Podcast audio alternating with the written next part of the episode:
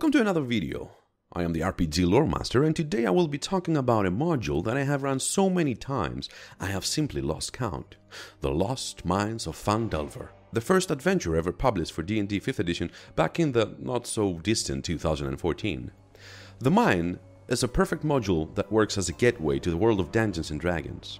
It is created with new players in mind. The structure, the layout, even the story itself are all set in a way that new players can dive into it without feeling too intimidated by the many books and editions this game has. One of the most important aspects of the mine is that it can be used as a perfect introduction to any campaign you might have in mind. The adventure gives you a starting location with important and interesting NPCs, a castle ready to be taken by your adventurers and become their headquarters, and finally a dungeon that hides a secret that can spawn multiple storylines in the future. But with no further ado, this is the Lost Mine of Phandelver. Some background. More than 500 years ago, clans of dwarves and gnomes made an agreement known as the Phandelver's Pact, by which they would share a rich mine in a wondrous cavern known as the Wave Echo Cave. In addition to its mineral wealth, the mine contained great magical power. Human spellcasters allied themselves with the dwarves and gnomes to channel and bind that energy into a great forge called the Forge of Spells, where magic items could be crafted. Times were good, and the nearby human town of Phandalin prospered as well. But then disaster struck. Orcs swept through the north and laid waste to all in their path.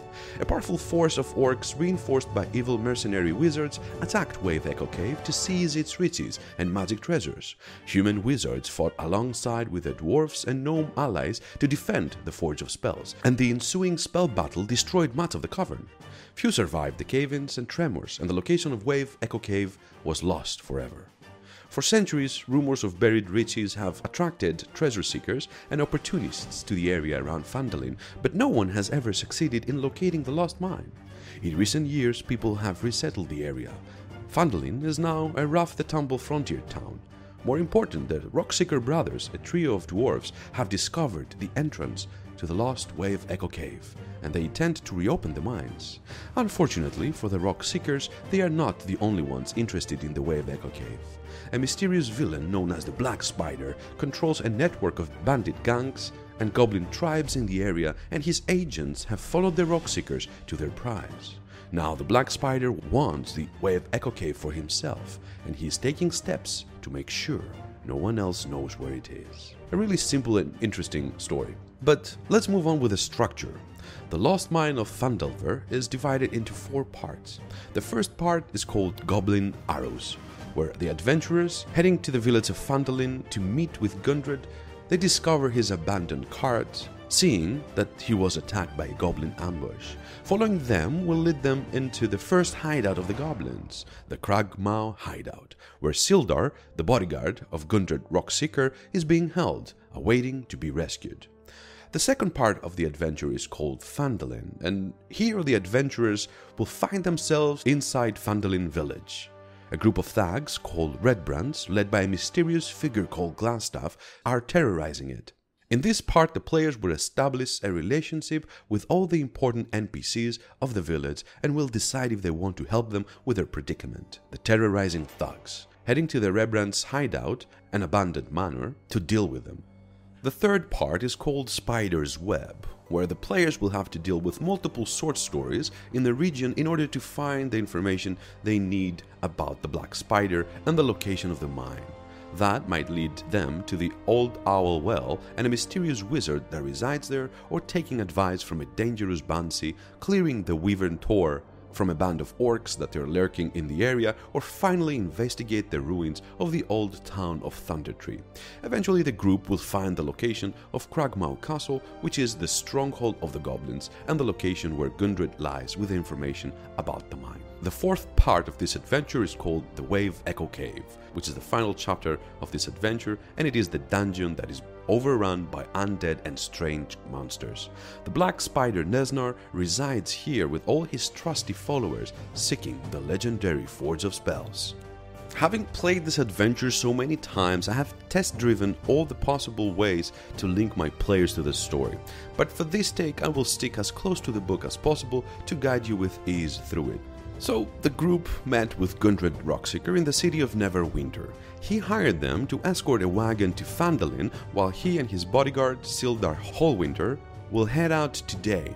He will handsomely pay the first level party with 10 gold each by letting them know they will get their money from Barthen's provision owner in Phandalin. And the game begins.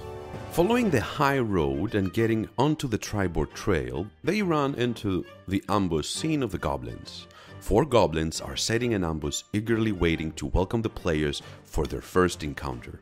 Capturing a goblin or tracing them back into the forest, the players will find themselves to this small cave that the Cragmaw goblin tribe has established as their hideout, with Klarg the Bugbear as their leader.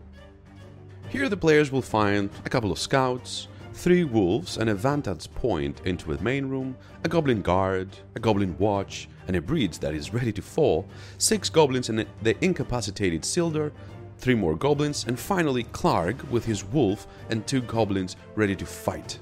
The party can already start to collect some of the pieces they need to solve the puzzle. If they interrogate or charm the goblins, they find out that they answer to King Grol, the chief of the Cragmaw tribe, who dwells in the Cragmaw castle. The goblins can provide a basic description of the castle, which resides in the Neverwinter Wood. They can also find out that the Black Spider is paying the Cragmaws to watch out for a dwarf named Gundred Rockseeker and capturing him, sending him back to King Grol. So the players already have an idea that Gundred, along with his map with the location of the Wave Echo Cave, should be with King Grol at the castle of Cragmaw. And that would propel them to the second part of the adventure, the village of Phandalin.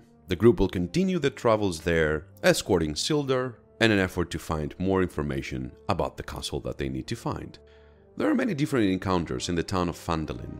Generally, the adventurer allows you to make your game a bit more sandboxy in a way.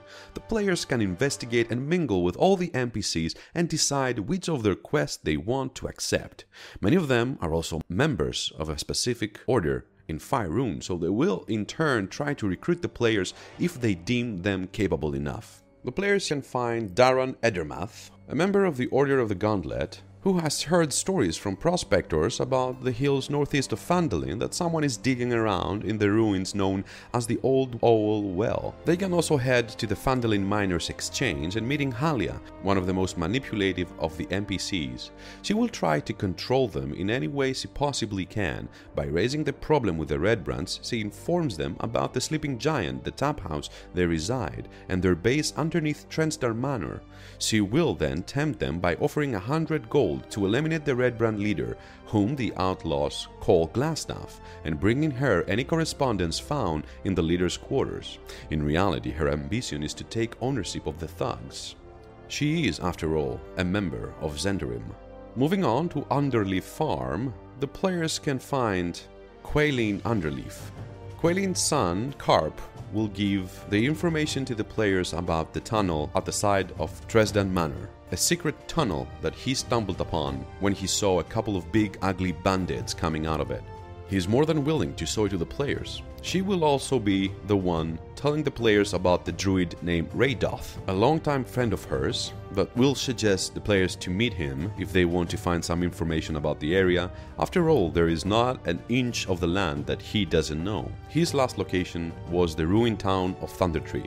Sister Garaele can be found at the Shrine of Luck. The only cleric of the town, she wants to speak with the Banshee called Agatha to answer some of her questions. She knows the location of Agatha, but unfortunately the creature did not appear for her, so she seeks an intermediary, and the group is perfect for that. Sister Garaele is a member of the Harpers. At the Townmaster Hall, the group can find Harbin Wester, along with Sildar Hallwinter, who has established himself into the Townmaster Hall since he is a Lord's Alliance member and wants to bring law and order to Phandalin. The two of them will give the players two new quests.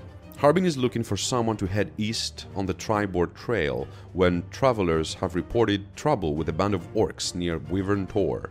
He offers 100 gold piece to any group that can take care of that problem. And finally, Sildar will be more than willing to pay 500 gold pieces as a reward if the group manages to locate the Cragmaw castle and defeat or drive off the tribe's chieftain. He also wants to find Iarno Albrek, a fellow member of the Lord's Alliance who disappeared while exploring the area two months ago. His last known location was the Tresendar Manor, and he's willing to pay 200 gold pieces as a reward for locating him.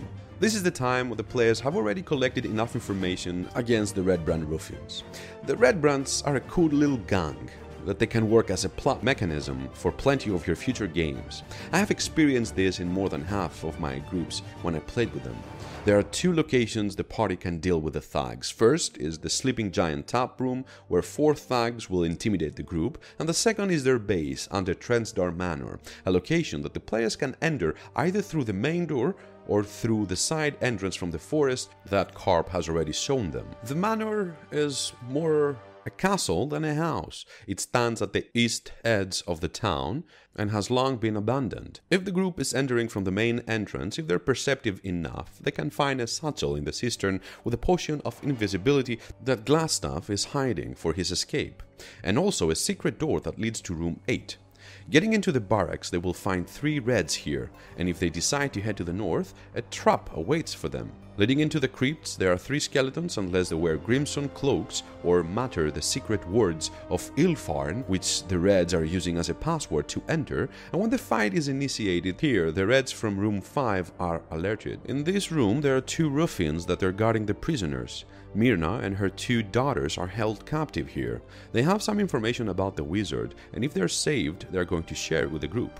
Players can find themselves into this room by any of the three possible routes. The guardian of this cave, a Nothic, an insane monster that is hungry for flesh. Glassstaff has brokered a deal with it to safeguard the area just as long as he is provided with fresh meat.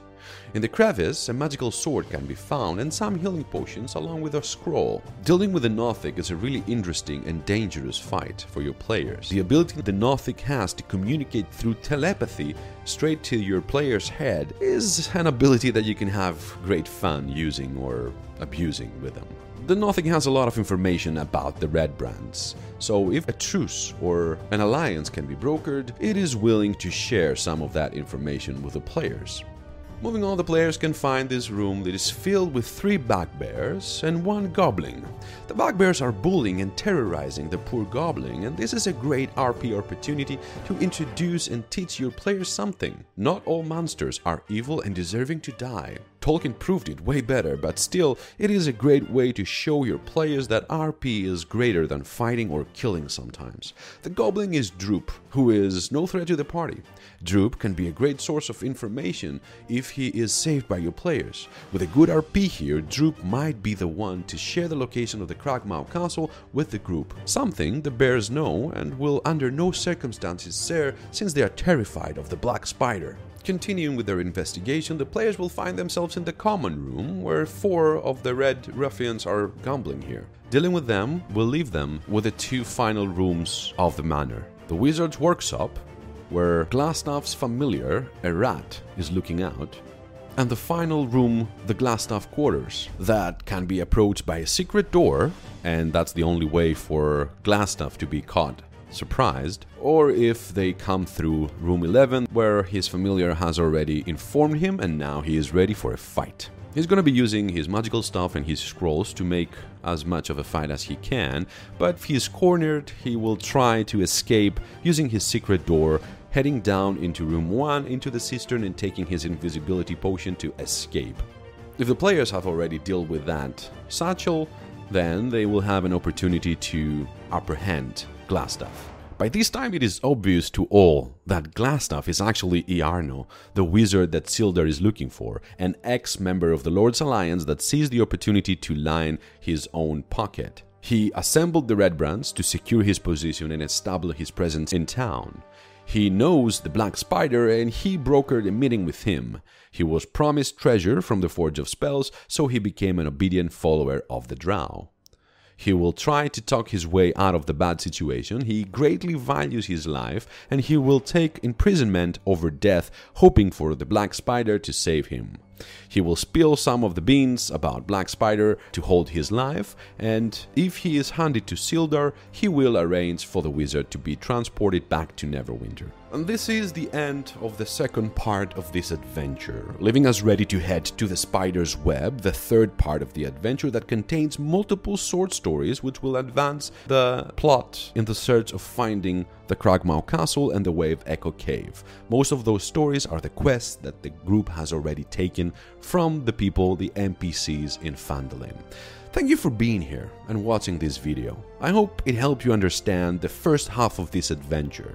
Next time we will delve into the final two parts of the Lost Mines of Phandelver. This was the RPG Lore Master, and welcome to my table.